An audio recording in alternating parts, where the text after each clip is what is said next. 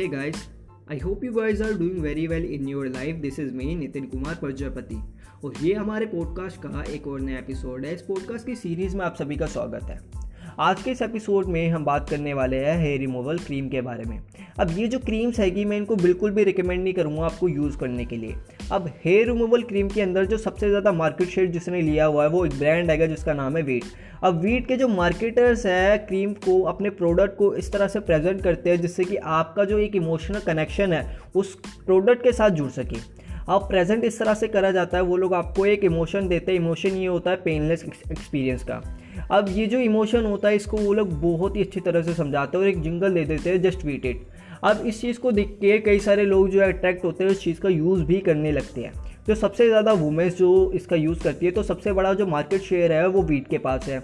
अब ये जो क्रीम्स होती है ये कई सारी रिपोर्ट ऐसी होती जा रही है काफ़ी टाइम से जो वुमेंस है ये रिपोर्ट कर रही है कि उनको जो है स्किन डार्कनिंग या मतलब स्किन का, काली पड़ने की समस्या आ रही है. जितनी भी वुमेंस है जो इसे लंबे टाइम से यूज़ कर रही है, उनके साथ ये समस्या हो रही है। अब अगर आप गूगल पे या कहीं पे भी फोरम्स पे जाके चेक करोगे सर्च करोगे कि ऐसा सच में हो रहा है या नहीं हो रहा तो आपको पता चलेगा कि इन लोगों ने, देखो, इतनी बड़ी कंपनी है तो अपनी रेपुटेशन ऑनलाइन रेपुटेशन मैनेजमेंट एक अलग से एक मतलब डिपार्टमेंट बना हुआ है जहाँ पे सब कुछ रेपुटेशन बनाए रखने के लिए एक डिपार्टमेंट बना हुआ है। तो इतनी बड़ी कंपनी है तो वो भी अपनी रेपुटेशन को बनाए रखने के लिए जो असली चीज़ है, उसको छुपाने या बैकवर्ड करने की कोशिश करती है।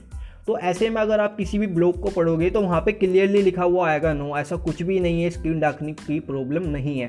तो अगर आप उनका पूरा ब्लॉग पढ़ोगे तो एट दी एंड वो ये लिखते हैं, अगर आप क्रीम्स को हेयर रिमूवल क्रीम्स को ज़्यादा समय से यूज़ कर रहे हो तो आपको ये जो समस्या है, ज़्यादातर चांसेस है कि आपको ये जो समस्या है फेस करने को मिलेगी। दूसरी चीज़, वो लोग अपने ब्लॉग के अंदर ये रिकमेंड करते हैं कि सबसे जो बेस्ट वे है, वो है वैक्सिंग और या फिर रेज़र का यूज़ करना। तो ये अगर चीज़ें हैं तो हमें इन क्रीम्स को यूज़ क्यों करें? वुमेंस जो है, इन क्रीम्स को क्यों यूज़ करें? बाइकआउट कर दिया जाना चाहिए, नहीं यूज़ करना चाहिए। क्यों? अगर बेस्ट वे अगर कोई है तो वो यही है। अब चलो, हमें समस्या पता भी चल गई। उसके बाद जो है सोल्यूशन क्या होना चाहिए, उसके ऊपर बात कर लेते हैं। सोल्यूशन जो है मैं एट दी एंड यही दूँगा कि आप जो अपनी रिसर्च कीजिए, क्या नेचुरल है, क्योंकि इसके अंदर कई सारे ऐसे हार्मफुल केमिकल्स यूज़ करे जाते हैं जो कि इनटू थ्री मिनट्स के अंदर आपके जो हेयर्स है उसको डिज़ोल्व कर देते हैं पूरी तरह से, जिससे कि वो आपकी स्किन से हेयर जो है, वो पूरी तरह से हट सके।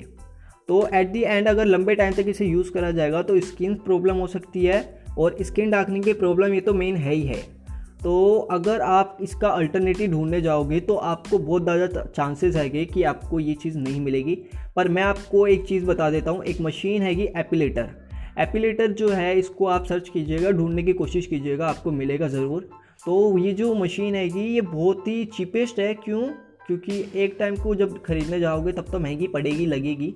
बट जब इसको लंबे टाइम तक यूज़ करते रहोगे तो क्रीम्स के मुकाबलों और वैक्सिंग या किसी भी चीज़ के मुकाबले ये चीज़ सस्ती भी पड़ेगी आपको। तो एपिलेटर का यूज़ कीजिए, नहीं तो कुछ नेचुरल चीज़ें आती है, उनका यूज़ कीजिए। At the end this is your life अगर आपको कुछ अच्छा लग रहा है, अगर आप फिर भी इन चीज़ों का वीट जैसे ये हेयर रिमूवल क्रीम का यूज़ करना चाहते हैं तो वो आपकी मर्ज़ी है।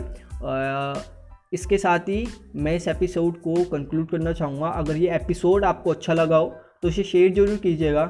This is me Nitin Kumar Prajapati thank you so much for listening this episode bye bye